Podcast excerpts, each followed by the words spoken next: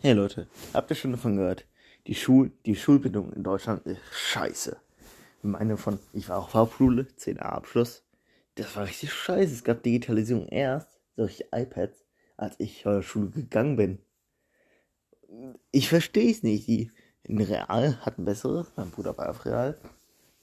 Dann auf Hochschule, was auch immer danach kommt, Gymnasium oder scheiß Römer, haben richtig geile Sachen. Wischsport zum Beispiel. Oh, ist das schön. Und die auf natürlich Uni kriegen das beste Shit.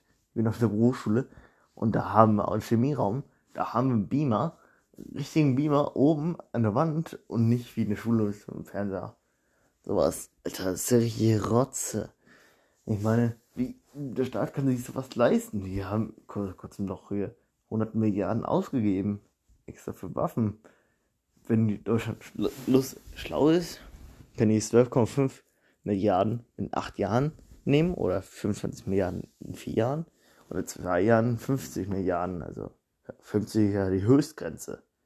Also die könnten auch ein bisschen einen kleinen Teil von BIP, was auch immer, einfach in Schulbildung machen, in Hauptschule. Hauptschule ist und Förderschule, das kommt davor, ist der Tragenheiler für die Kinder, weil Hauptschule sind die meisten. Nicht jeder kann sich das leisten, real zu gehen.